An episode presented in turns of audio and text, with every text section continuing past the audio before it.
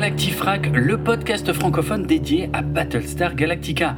Bonjour à tous, je suis Draven et dans cet épisode Historica numéro 11, assez dense et très riche en informations diverses, on va parler des conditions de tournage de la série originale et des nombreux incidents ainsi que des coûts de production qui ont fini par provoquer l'annulation de la série on fera un détour par une autre série, celle qui a remplacé Battlestar Galactica à la télévision américaine en 1979, une série de science-fiction quasi inconnue en France, mais qui a pourtant lancé la carrière d'un des acteurs de cinéma les plus aimés des années 80 et 90 que vous adorez tous. On parlera également des moyens utilisés par Universal pour rentabiliser la série originale suite à son annulation et on terminera par quelques critiques et une piste éventuelle pour le futur de cette série originale. Allez,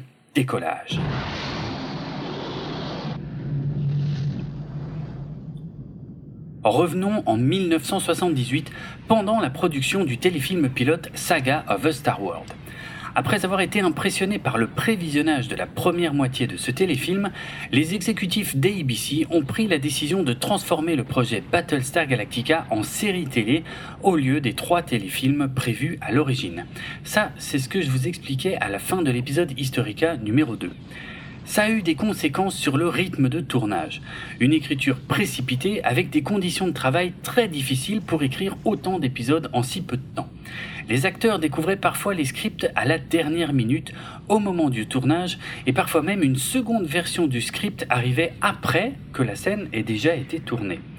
Les acteurs passaient beaucoup de temps hors caméra à apprendre leur texte, sans toutefois pouvoir bénéficier de véritables répétitions. Certaines journées de tournage pouvaient durer jusqu'à 17 heures d'affilée. Certains épisodes étaient tournés par deux ou trois à la fois, avec les nouveaux dialogues distribués juste avant le tournage. Les acteurs ne savaient parfois plus quelles scènes de quels épisodes ils étaient en train de tourner vu que tout était mélangé. Des épisodes ont fini d'être tournés seulement dix jours avant leur date de passage à la télévision, leur montage étant finalisé la veille de la diffusion. C'était aussi constamment la course pour que l'équipe de Jean-Pierre d'Orléac fournisse les costumes à temps, mais c'était encore pire du côté des effets spéciaux. Dans les films 2001 l'Odyssée de l'espace en 1968 ou Silent Running en 1972, la technique utilisée pour les scènes spatiales était de faire passer lentement les vaisseaux devant une caméra fixe. On la devait à Douglas Trumbull, responsable des effets spéciaux de 2001 et réalisateur de Silent Running, qui était la référence pour ce type de plans spatiaux. George Lucas le voulait pour Star Wars, mais il a décliné et lui a conseillé son opérateur caméra, John Dijkstra. J'en ai déjà parlé dans des épisodes précédents, c'est à John Dijkstra que l'on doit l'invention de la Dijkstraflex, qui est une technologie révolutionnaire à l'époque. Cette fois, le vaisseau est fixe et c'est la caméra qui se déplace avec des mouvements qui sont précisément mémorisés par un ordinateur. Alors, on est dans les années 70, hein, donc c'est un ordinateur qu'ils ont dû créer de toutes pièces, pièce par pièce même, spécialement pour l'occasion. Lorsqu'on veut avoir plusieurs vaisseaux dans la même image, on filme séparément chaque vaisseau avec les mêmes mouvements de caméra et les plans sont ensuite réassemblés en post-production. Ça permet d'avoir plusieurs vaisseaux dans un même plan et également de créer des plans plus dynamiques et moins linéaires car il est plus facile de déplacer la caméra autour du vaisseau que le contraire. D'ailleurs, au bout d'un certain moment, on déplace aussi très légèrement le vaisseau, ce qui permet d'avoir des plans encore plus complexes. C'est grâce à cette invention pour Star Wars que Dijkstra a été embauché par Universal pour Battlestar Galactica. Seulement, John Dijkstra a quitté la production de Battlestar Galactica en cours de route, se plaignant du rythme de travail et des conséquences sur la qualité de la série. Il était aussi en profond désaccord avec la décision de sortir le pilote Saga of a Star World au cinéma au Canada en juillet 1978. La diffusion du pilote n'était prévue à la télévision américaine qu'en septembre 1978, mais le studio Universal a voulu profiter de cette sortie anticipée au cinéma au Canada pour s'en servir comme projection test et évaluer les réactions du public, mais aussi pour récupérer de l'argent suite aux coûts de production très élevés. Or, les effets spéciaux de John Dijkstra étaient prévus pour la définition d'une image de télévision, non pour le cinéma, et ça le mettait très en colère. Seul le pilote Saga of a Star World et les premiers épisodes, les tombes de Kobol et les combattants perdus, ont été entièrement faits par Apogee, l'équipe de Dijkstra, c'est-à-dire les transfuges d'Industrial Light and Magic de George Lucas qui n'avaient rien d'autre à faire en attendant la mise en chantier de l'Empire contre-attaque. Ils ont commencé, mais pas terminé, les épisodes La patrouille lointaine et Le canon de la montagne glacée. Leur travail a été repris à partir de là, et jusqu'à la fin de la série, par le studio Universal Heartland Visual Effects qui venait d'être créé pour les effets spéciaux de la série Buck Rogers et qui a récupéré toutes les maquettes utilisées par Apogee pour les tournages. À cause du manque de temps, beaucoup de plans de vaisseaux des premiers épisodes sont réutilisés à de très nombreuses reprises, et certains nouveaux vaisseaux sont créés en réutilisant des maquettes de l'équipe de Dijkstra qui étaient supposées rester en arrière-plan. Par exemple, le vaisseau Celestra, qui est au cœur de l'avant-dernier épisode de la série originale, est fait à partir d'une maquette d'un des vaisseaux de la flotte coloniale que l'on peut voir dès les premiers épisodes, notamment dans le générique de la série. Le studio Heartland sera actif de 1978 à 1981, ayant travaillé sur 4 films, dont The Thing de John Carpenter, 6 séries télé, dont Galactica 1980, des attractions pour le parc Universal et des publicités. Universal voulait à l'origine que John Dijkstra prenne la tête de Heartland, mais il a préféré s'en aller avec d'autres anciens d'ILM pour continuer l'activité de son studio Apogée. Lorsque George Lucas déménage Industrial Light and Magic de Van Nuys à Los Angeles, plusieurs anciens employés sont invités à revenir. Mais John Dijkstra n'en fait pas partie car il s'était également brouillé avec le créateur de Star Wars durant le tournage du premier film de la saga dont il s'était fait évincer. Il continuera à travailler avec Apogée, notamment sur le film Star Trek de 1979 où il retrouvera son mentor Douglas Trumbull. La production de la série connaît tellement de problèmes et de délais que certains des derniers épisodes sont diffusés avec jusqu'à 3 semaines de retard. Il fallait vraiment être fan pour suivre la série jusqu'au bout. Alors voici quelques exemples des problèmes rencontrés sur le tournage. Dans les premiers scripts, les Cylons étaient des extraterrestres d'apparence reptilienne, mais il était inconcevable pour la chaîne ABC que les méchants qu'on tue soient des formes de vie, car la série était censée être familiale, ce qui pose d'autres problèmes, car les Cylons ne peuvent pas non plus tuer trop de héros, ce qui fait que ces derniers sont rarement en danger. Les Cylons sont donc devenus des robots en se basant sur un design d'Andrew Probert, comme je vous le disais dans l'épisode Historica numéro 2. Un costume de Cylon coûtait 3500 dollars à fabriquer. Ils étaient extrêmement inconfortables et chauds, et les acteurs devaient boire beaucoup d'eau. Mais du coup, ils allaient tout le temps aux toilettes, et le costume était complexe à enlever et à remettre. Autre problème, la caméra se reflétait dans les parties chromées, donc il fallait faire très attention aux angles et à l'éclairage. C'est d'ailleurs pour ça que les armures des Cylons scintillaient autant, car la multiplication des sources lumineuses permettait de cacher les reflets indésirables de caméras ou de membres de l'équipe. That was an unexpected move. He is a very good warrior. That is a small consolation. We are going to crash. Les Cylons étaient joués par des athlètes et des cascadeurs mesurant près de 2 mètres. Ils ne voyaient qu'à travers une toute petite fente, donc pas grand-chose.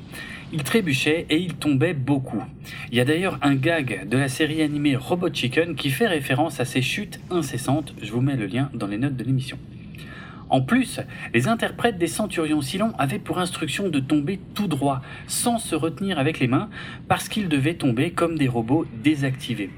Du coup, ils se faisaient parfois très mal. Il arrivait même que des morceaux de plastique de l'armure se cassent et leur rentrent dans le corps pendant les chutes. À force de faire exploser des armures de Silon pendant la série, il y en avait aussi de moins en moins qui étaient disponibles. Donc, à la fin de la saison, ces armures étaient souvent des rafistolages effectués à partir de plusieurs costumes, et c'est peut-être aussi pour ça que les Silons sont moins présents dans la seconde moitié de la série. Faisons un petit aparté concernant le leader impérieux, ou l'empereur. Comme je l'ai déjà dit, le costume et le masque ont coûté 50 000 dollars. Mais comme Glenn Larson n'était pas convaincu par le résultat, aucun gros plan n'a été conservé, ni le vrai lézard qu'il avait sur son épaule, et on le voyait le plus souvent d'assez loin. La première idée pour la voix du leader Silon a été de faire enregistrer les dialogues par Lou Ferrigno, qui jouait Hulk dans la série télé L'incroyable Hulk, et de la passer dans un vocodeur, un peu comme pour les voix des centurions, mais cette fois pour la faire ressembler au sifflement d'un serpent. Le résultat a été jugé trop effrayant par Glenn Larson qui préférera utiliser la voix de Patrick McNee de Chapeau melon et bottes de cuir à la place. Pour le Dagit, le chien robot, l'idée originale était d'avoir un chien dans le costume, mais la production a pensé qu'un chien n'aurait pas la flexibilité de faire ce qui était prévu. Ils ont donc opté pour une chimpanzé de 3 ans nommée Eve ou Evie, qui était le diminutif de Evolution. Elle a été entraînée par le dresseur Bounard avant les tournages et elle s'en sortait bien s'il y avait deux scènes à faire. Mais elle refusait parfois de tourner quand ça commençait à durer trop longtemps. Elle avait très chaud sous le costume et elle retirait parfois son casque qui avait des oreilles et une bouche télécommandée.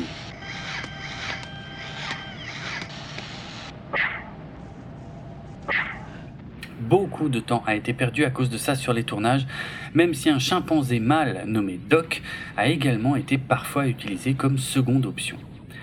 D'une manière générale, ça a été très compliqué de tourner les scènes avec le Dagit, car les singes criaient parfois très fort dans le casque du costume, juste à côté des acteurs qui avaient du mal à s'entendre pour réciter leur dialogue, même si les cris des chimpanzés étaient ensuite retirés en post-production. Malgré leur dressage, les chimpanzés faisaient aussi beaucoup de mouvements imprévisibles.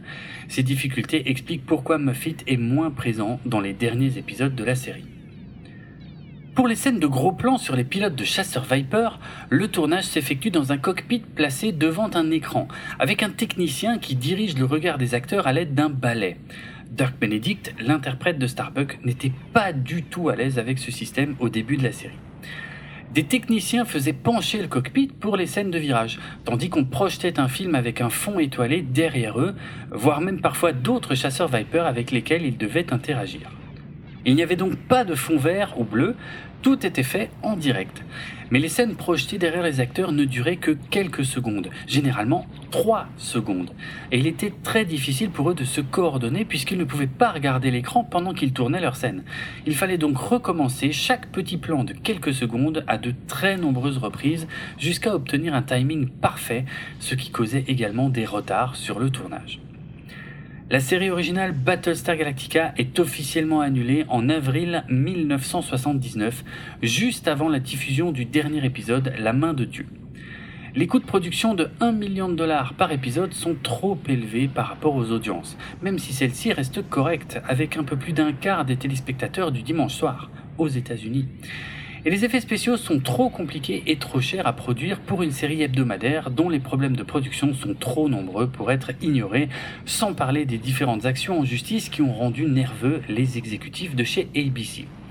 Certaines actrices de la série ont appris cette annulation par le biais de la télévision, comme Laurette Speng, Cassiope, alors qu'elle rendait visite à sa famille dans le Michigan, ou par le biais des journaux papier comme Anne Lockhart, Shiba, qui était en vacances à Hawaï à ce moment-là.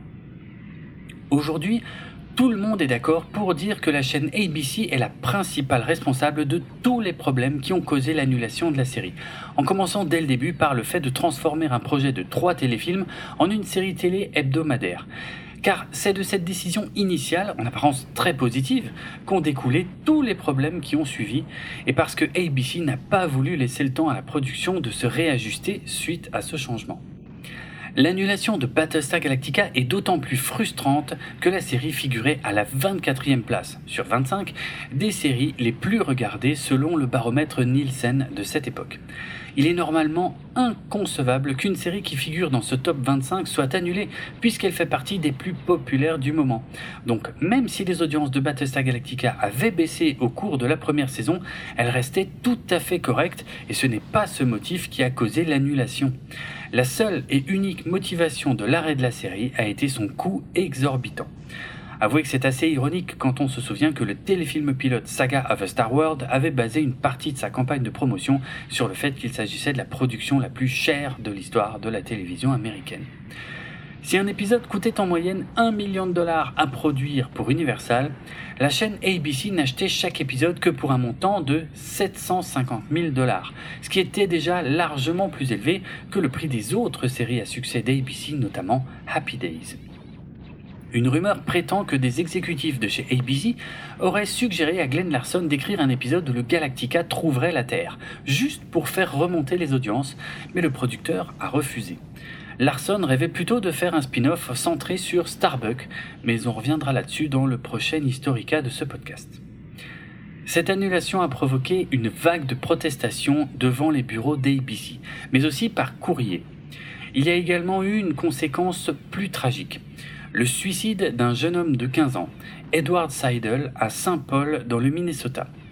Globalement désintéressé de la vie et de l'école, il achetait tous les produits dérivés de la série qu'il regardait en boucle dans sa chambre. Il avait enregistré tous les épisodes, ce qui n'était pas courant à l'époque, et il s'était acheté une petite télévision pour lui tout seul. Il a sauté d'un pont de plus de 60 mètres de haut après avoir laissé une note explicative qui a été découverte par sa grande sœur dans sa chambre. Il y indiquait où ses parents pouvaient retrouver son corps et ils sont arrivés une dizaine de minutes après qu'il ait sauté. Il faisait partie des gens ayant contacté ABC pour maintenir la série. Glenn Larson soupçonne ABC d'avoir annulé Battlestar Galactica pour privilégier la série Mork and Mindy qui cartonnait les jeudis soirs et qui a effectivement été déplacée pour se retrouver sur le créneau du dimanche soir à la place de Battlestar Galactica. Mork and Mindy est une série spin-off de Happy Days, Les Jours Heureux, la célèbre série diffusée sur ABC de 1974 à 1984.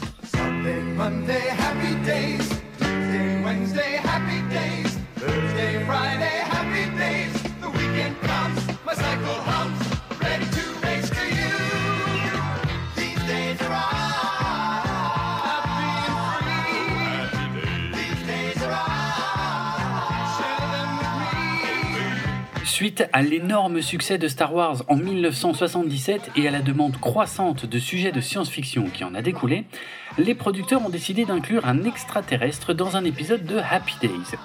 Dans l'épisode 22 de la saison 5 de Happy Days, nommé Richie et l'extraterrestre, et diffusé en février 1978, on pouvait voir un visiteur d'une autre planète à l'apparence humaine nommé Mork, qui tentait d'enlever Richie Cunningham pour le ramener sur sa planète Ork.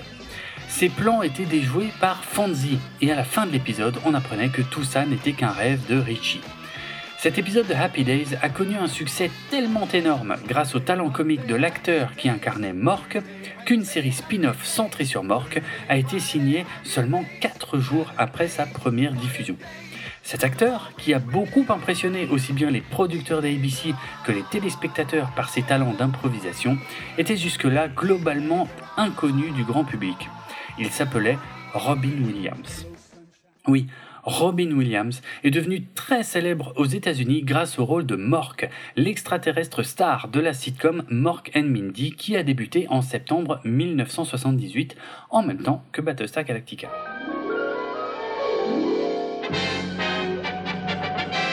Nano, nano.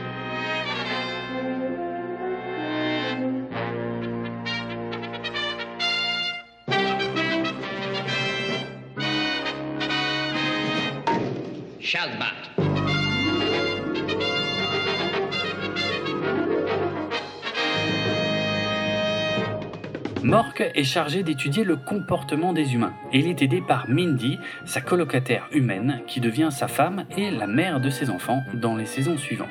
Spoiler. Le comique de situation, comique, situation, comme, site, sitcom.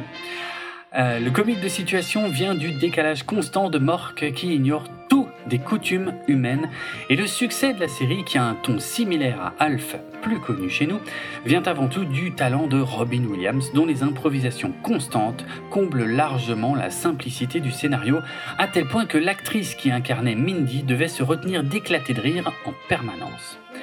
Fait intéressant, la fin de l'épisode de Happy Days a été modifiée pour les rediffusions en syndication. Si Richie croit toujours que sa rencontre avec Mork était un rêve, c'est en fait parce que Mork, qui existe finalement vraiment, le lui a fait croire. Et ce dernier a effacé sa présence de la mémoire de tous les autres personnages de la série. Mork retourne ensuite sur sa planète, mais son supérieur le renvoie sur Terre, cette fois en 1978, alors que Happy Days se déroule dans les années 50. Et voilà le point de départ de la série Mork and Mindy.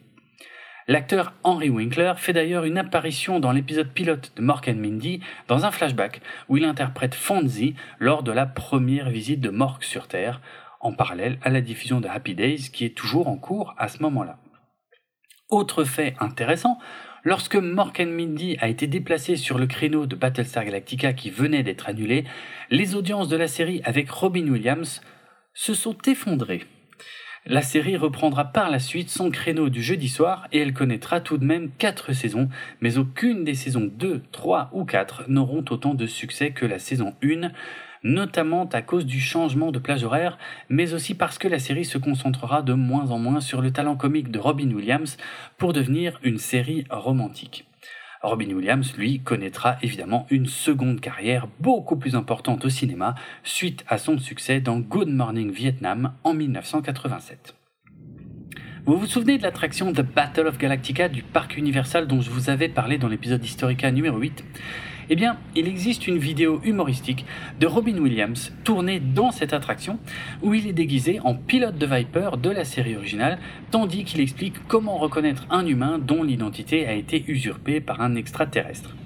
Il s'agit d'un extrait d'un documentaire télévisé de 1982 intitulé E.T. and Friends Magical Movie Visitors.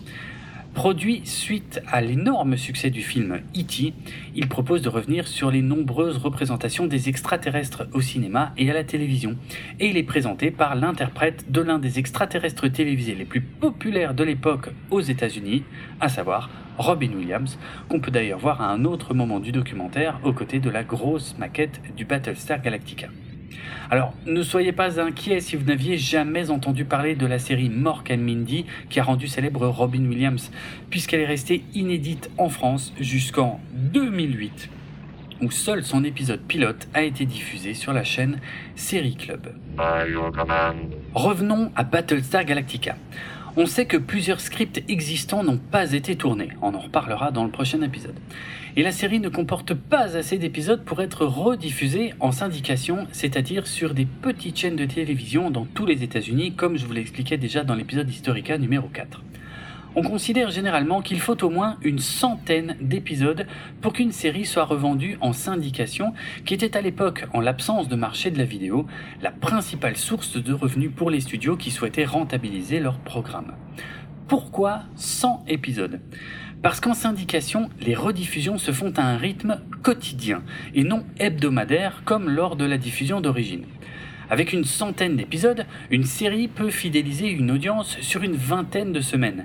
Mais avec seulement 24 épisodes, Battlestar Galactica n'aurait été intégralement rediffusé qu'en moins de 5 semaines, ce qui est insuffisant pour amortir son coût grâce aux coupures publicitaires. Il semble que les networks concurrents NBC et CBS ont essayé de récupérer Battlestar Galactica courant 1979 pour produire de nouveaux épisodes qu'ils auraient inclus à leur grille de programme de la mi-saison. Mais on ignore pourquoi ces négociations ont échoué même s'il est probable que le problème des coûts trop élevés soit resté un obstacle majeur. Pourtant, Universal continuera d'exploiter Battlestar Galactica pendant les années suivantes, via l'attraction The Battle of Galactica des studios Universal d'Hollywood, et en remontant les épisodes par deux pour les sortir comme films au cinéma ou les diffuser comme téléfilms à la télévision. Les épisodes en deux parties sont combinés et agrémentés de quelques minutes de scènes coupées à l'origine. Les épisodes solitaires sont également associés par deux afin de créer des téléfilms de deux heures, publicité comprise, avec parfois des overdubs, c'est-à-dire des enregistrements de voix off supplémentaires pour aider la narration et certainement les transitions entre les deux histoires. Ces combinaisons forment un ensemble de 12 téléfilms. Ça peut paraître logique car la série originale contenait 24 épisodes. 24 épisodes assemblés par deux, ça fait bien 12 téléfilms. Or, le premier téléfilm Saga of a Star World est en fait composé des trois premiers épisodes de la série, ce qui laisse un épisode tout seul. Le remontage en téléfilm du 22e épisode Opération Terra bénéficie donc d'un traitement particulier, puisqu'il contient une nouvelle introduction inédite où l'on voit un astronaute humain qui trouve le journal de bord du Galactica flottant dans l'espace. Il le lit et c'est par la voix du commandant Adama que l'on apprend que les Cylons sont à l'origine une race extraterrestre à l'apparence de serpents humanoïdes, mais j'ai déjà parlé de ça dans l'épisode Analytica numéro 11 où on évoquait cet épisode de la série. Le téléfilm Experiment Intera qui a été réalisé à partir de cet épisode commence en fait par un épisode d'une autre série. Un montage de scènes issu du dernier épisode de Galactica 1980. Sachant que toutes les scènes montrant le personnage féminin essentiel dans cet épisode sont coupées. L'histoire enchaîne ensuite sur l'épisode original Opération Terra, agrémenté de scènes qui avaient été coupées lors de sa diffusion d'origine, malgré le fait qu'il n'y ait aucun lien entre les deux histoires, sans parler du gros problème de continuité posé par la conclusion du dernier épisode du spin-off Galactica 1980, dont on sera amené à reparler. Cet étrange téléfilm n'a jamais été édité en VHS ou en DVD, et on ne peut trouver sa scène d'introduction inédite dont je vous ai déjà parlé que grâce à des enregistrements VHS de sa diffusion télévisée. Vous trouverez encore une fois le lien dans les notes de l'émission. Ces 12 remontages d'épisodes ont pu être rediffusés à la télévision américaine en syndication au rythme d'un téléfilm par semaine dans les années qui ont suivi l'annulation de la série originale. Ils ont certainement contribué à maintenir la série vivante pendant quelques temps et il est probable que de nouveaux fans aient découvert la franchise par ce biais au début des années 80, un peu comme Star Trek qui est devenu culte grâce aux rediffusions en syndication dans les années 70. Une autre manière de rentabiliser Battlestar Galactica pour Universal a été de réutiliser certains éléments pour une autre série, en l'occurrence Buck Rogers au XXe siècle, produite par Glenn Larson entre septembre 1979 et avril 1981, cette fois pour la chaîne de télévision NBC. Plusieurs accessoires, costumes et maquettes de Battlestar Galactica ont été réutilisés pour Buck Rogers et quelques acteurs et actrices sont apparus dans les deux séries, dont Anne Lockhart alias Shiba. Comme les productions et tournages des deux séries ont coïncidé à une époque, le contraire est également vrai. La navette utilisée par Buck Rogers dans le pilote de sa série apparaît également repeinte en orange dans les épisodes Meilleurs vœux de la Terre. La saison 2 de Buck Rogers comporte d'ailleurs un arc narratif qui semble être l'inverse de celui de Battlestar Galactica, puisqu'il y est question de retrouver les colonies perdues de la Terre. Un autre moyen de rentabiliser Battlestar Galactica à court terme a été la ressortie cinéma aux États-Unis du téléfilm original Saga of a Star World dans une version remontée.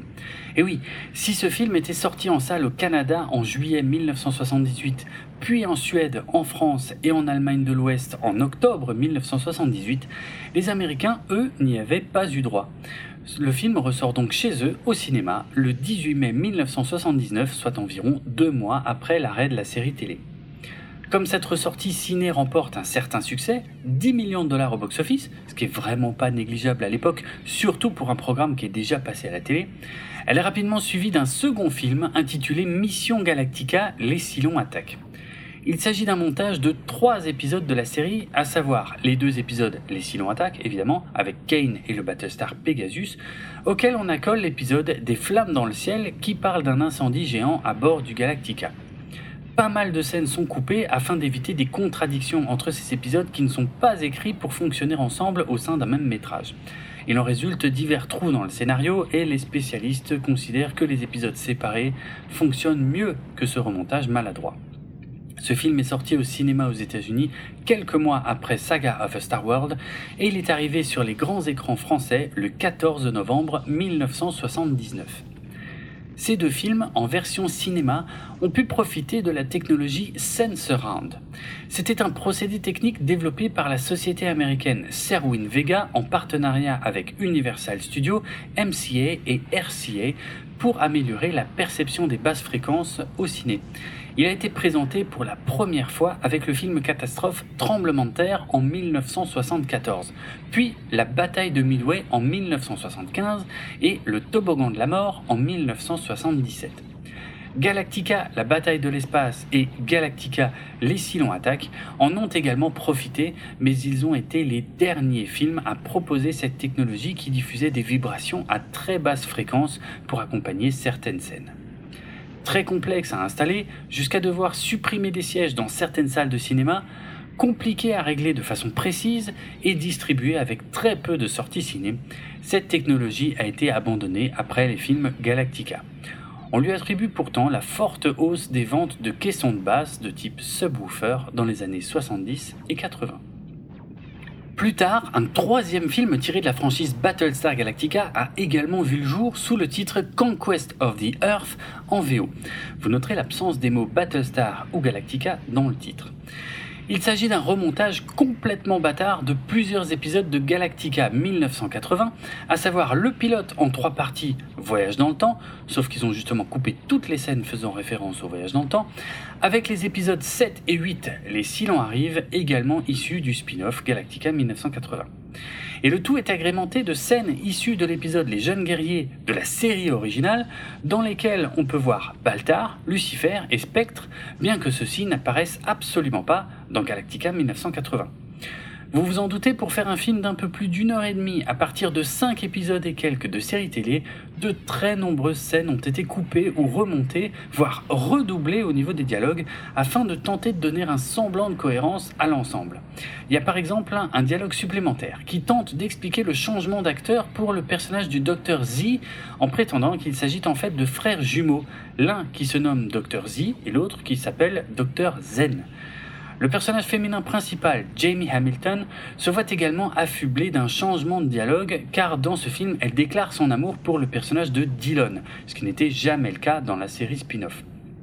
Mais comme l'actrice Robin Douglas n'était pas disponible, on a engagé une autre actrice pour refaire le dialogue de ce passage, sauf qu'elle n'avait pas du tout la même voix. Il y a également quelques séquences complètement inédites dans ce film, voire ce nanar, bien qu'il s'agisse vraisemblablement de scènes coupées des épisodes en question. Il paraît que le début du film, essentiellement tiré de la série originale, est très bon, mais que l'ensemble s'effondre rapidement ensuite pour aboutir à un résultat plutôt médiocre, bien qu'apparemment meilleur que les épisodes de Galactica 1980 dont il est principalement tiré, ce qui n'est pas très surprenant.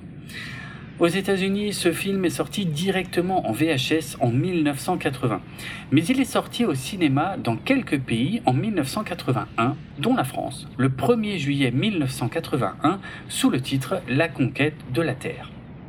Là encore, on remarque l'absence de toute référence apparente à Battlestar Galactica, et son affiche très sérieuse et limite anxiogène ne pouvait qu'induire les spectateurs en erreur par rapport au ton très léger, voire souvent ridicule, de ce qu'ils allaient voir. Je vous mettrai l'affiche sur les réseaux sociaux euh, suite à la diffusion de cet épisode. Bien entendu, à partir du moment où le marché de la vidéo à la maison a commencé à se développer, la série originale est sortie successivement en film Super 8, on en a déjà parlé, en VHS, en DVD et plus récemment en Blu-ray remasterisé de toute beauté. Pour conclure cette partie, je vais encore mentionner un ultime moyen de rentabiliser les effets spéciaux créés pour la série originale, bien que je ne sois pas totalement sûr que cela ait été fait avec l'accord d'Universal. Il s'agit du space opéra fauché, pour ne pas dire nanar, encore un, d'origine sud-africaine nommé Space Mutiny, qui est sorti directement en vidéo en 1988. Toutes les séquences contenant des vaisseaux spatiaux dans ce film sont en fait des plans tirés de la série originale Battlestar Galactica. Donc on y voit le Galactica, des Vipers et des Raiders Cylon dans une histoire de mutinerie et de pirates qui n'a rien à voir avec la série. Ce nanar est visible en entier en VF, sur YouTube. Donc je vous mets le lien dans les notes de l'émission si vous voulez vous infliger ça. Dans le même ordre d'idées, on peut aussi mentionner le film de la Paramount Y a-t-il enfin un pilote dans l'avion? La suite bien moins réussie sortie en 1982 du film culte de 1980. Le générique de début de cette suite est en fait le thème principal de la série originale Battlestar Galactica, légèrement réorchestré on peut entendre plusieurs thèmes de la série dans ce film qui parodient entre autres Star Trek, Star Wars, E.T., 2001 l'Odyssée de l'espace, Godzilla ou encore l'invasion des profanateurs de sépulture pour ne citer que les films fantastiques. La série originale Battlestar Galactica a remporté deux Emmy Awards en 1979, c'est-à-dire les récompenses de la télévision américaine. Les catégories remportées sont les meilleurs costumes et les meilleurs effets spéciaux pour le triple épisode pilote. Elle a été nommée pour plusieurs autres récompenses dont les Golden Globes, les Saturn Awards ou encore les Grammy Awards pour la musique de Stu Phillips. La série a également été nommée aux NAACP Awards organisés par la National Association for the Advancement of Colored People qui récompense les meilleures œuvres promouvant les Afro-Américains pour sa représentation positive des personnages du colonel Ty et du lieutenant Boomer. Et tant qu'on parle des hommages euh, en tout genre, il paraît également que les pilotes de l'US Air Force surnommaient leur tout nouvel avion de chasse, le F-16, lancé en août 1978, en l'appelant le Viper, en hommage à Battlestar Galactica. Je vous propose maintenant une sélection de critiques essentiellement négatives, parues dans divers ouvrages suite à l'annulation de la série jusqu'au début des années 2000. Elles ont été traduites par mes soins. Dans The New Leader, en mai 1979, ouvrez les guillemets. Battlestar Galactica est un trou noir épique. Au-delà de ses nombreuses qualités déplaisantes, il lui manque ce que Star Trek était assez intelligent pour développer des personnages. Le bon vieux concept de montrer des gentils humains contre de méchants extraterrestres ne fournit plus assez de tension pour maintenir une émission en vie, et c'est pourtant là-dessus que repose principalement Battlestar Galactica. Fermez les guillemets. Dans Starlog, qui est un magazine américain culte dans le monde de la science-fiction, en février 1979, ouvrez les guillemets. Il n'y a pas la moindre base scientifique dans l'émission. Pourquoi est-ce que les pilotes de Viper ne portent pas de combinaison pressurisée quand ils volent? À quoi servent ces casques à l'apparence égyptienne stupide? Quelle énergie alimente le Battlestar et ses vaisseaux Viper? Comment se fait-il qu'ils n'arrêtent pas de croiser des planètes similaires à la Terre dans l'immensité de l'espace galactique? Fermez les guillemets. Toujours dans le magazine Starlog en septembre 1979. Ouvrez les guillemets. Les 9 dixièmes de la race humaine ont été éliminés et les survivants fuient les ennemis si longs. Le postulat de départ est encore moins honorable.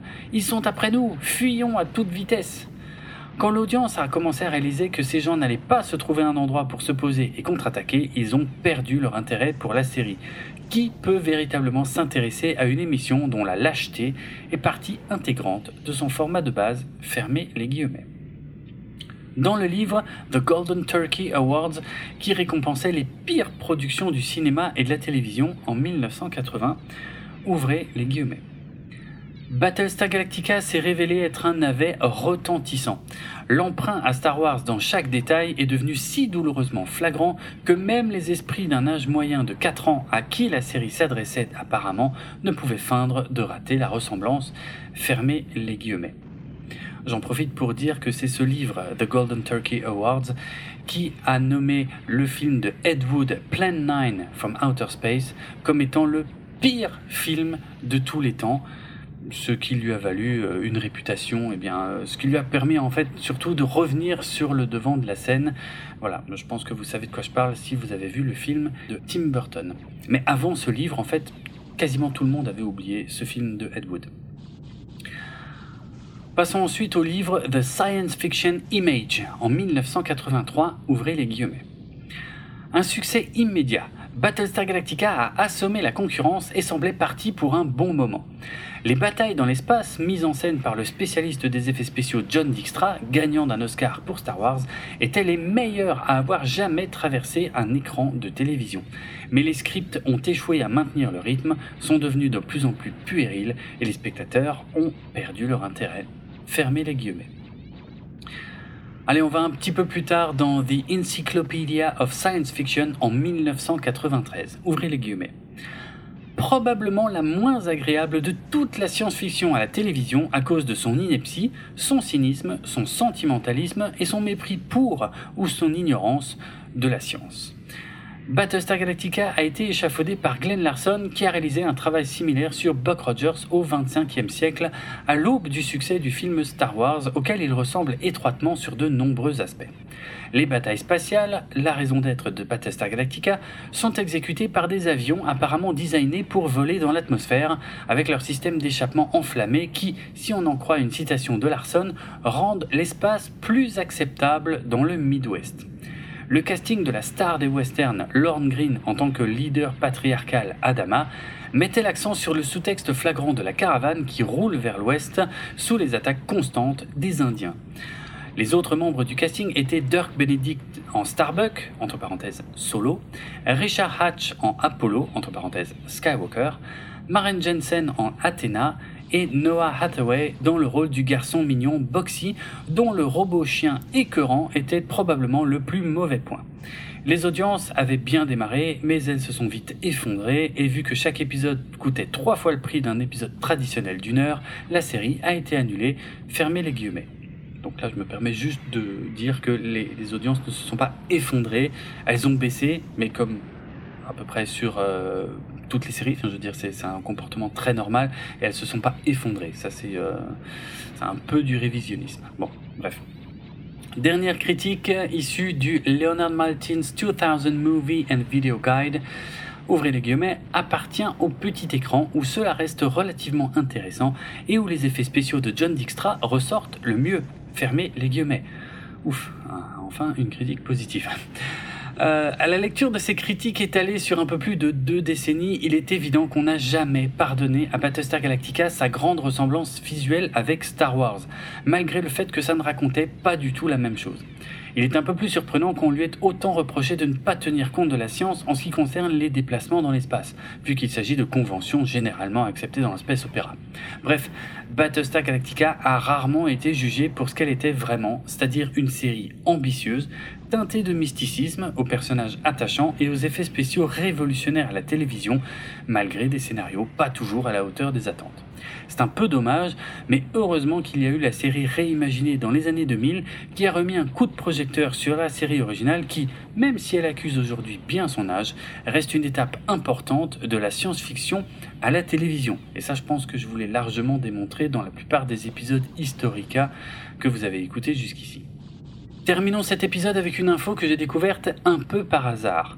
En 2012, Universal avait visiblement pour projet de ressortir la série originale avec des effets spéciaux refaits en images de synthèse, un peu à l'image de ce que CBS avait fait à partir de 2006 avec la série originale Star Trek, dont les plans spatiaux ont été refaits en images de synthèse tout en gardant l'esprit et les mouvements des plans originaux des années 60. Universal a contacté Adam Leibowitz, qui a travaillé sur les effets spéciaux de certains épisodes des trois premières saisons de la série réimaginée de Ronald D. Entre 2004 et 2007. Adam Leibowitz leur a préparé une démo d'une séquence entièrement refaite, aussi bien au niveau des visuels des vaisseaux spatiaux que des plans de caméra ou du découpage de la scène, ce qui allait donc beaucoup plus loin que les plans refaits à l'identique de Star Trek. Le passage en question est celui qui intervient assez tôt dans le premier épisode du diptyque Les Cylons attaquent, où le commandeur Kane dirige un escadron de Viper pour attaquer des tankers Cylons et prendre leur carburant. La séquence est beaucoup plus dynamique et variée que dans l'épisode original, et elle est très impressionnante en termes de visuel, tout en respectant le grain de l'image de la série originale. Mais les négociations entre Universal et Leibowitz n'ont pas abouti à cause d'un budget jugé trop élevé par le studio. C'est dommage, car sans vouloir manquer de respect aux effets spéciaux originaux qui étaient incroyables pour l'époque, cela donnerait une nouvelle fraîcheur à la série, car les séquences de Viper sont du coup nettement plus dynamiques et surtout beaucoup plus varié. Un tel projet permettrait peut-être à la série originale d'être plus facile à découvrir pour les jeunes générations, à condition toutefois de ne pas faire disparaître les versions d'origine, comme Lucas l'a fait avec sa première trilogie Star Wars. C'est en tout cas Adam Leibowitz lui-même qui m'a confirmé sur Facebook l'existence de ces négociations en 2012 avec Universal. Et il m'a donné le lien pour voir sa vidéo de démo que vous trouverez dans les notes de l'émission et que je partagerai également sur les réseaux sociaux. J'en conclus qu'il reste possible que cette version remasterisée avec des effets spéciaux refaits puisse voir le jour dans le futur lorsque le coût d'une telle opération aura baissé. Voilà pour cet épisode, mais on n'en a pas encore tout à fait terminé avec la série originale, puisque dans le prochain Historica, on parlera des épisodes prévus et déjà écrits qui n'ont finalement pas été tournés suite à l'annulation, ainsi que de la série spin-off qui a été mise en chantier à la place. Le podcast Galactifrac fait partie du label Podchose. Il est disponible sur PodCloud ainsi que sur Apple Podcasts, Spotify et de nombreuses applications iOS et Android. Retrouvez les notes de l'émission sur galactifrac.lepodcast.fr et suivez-nous sur Twitter, Facebook et Instagram pour du contenu supplémentaire en lien avec cet épisode.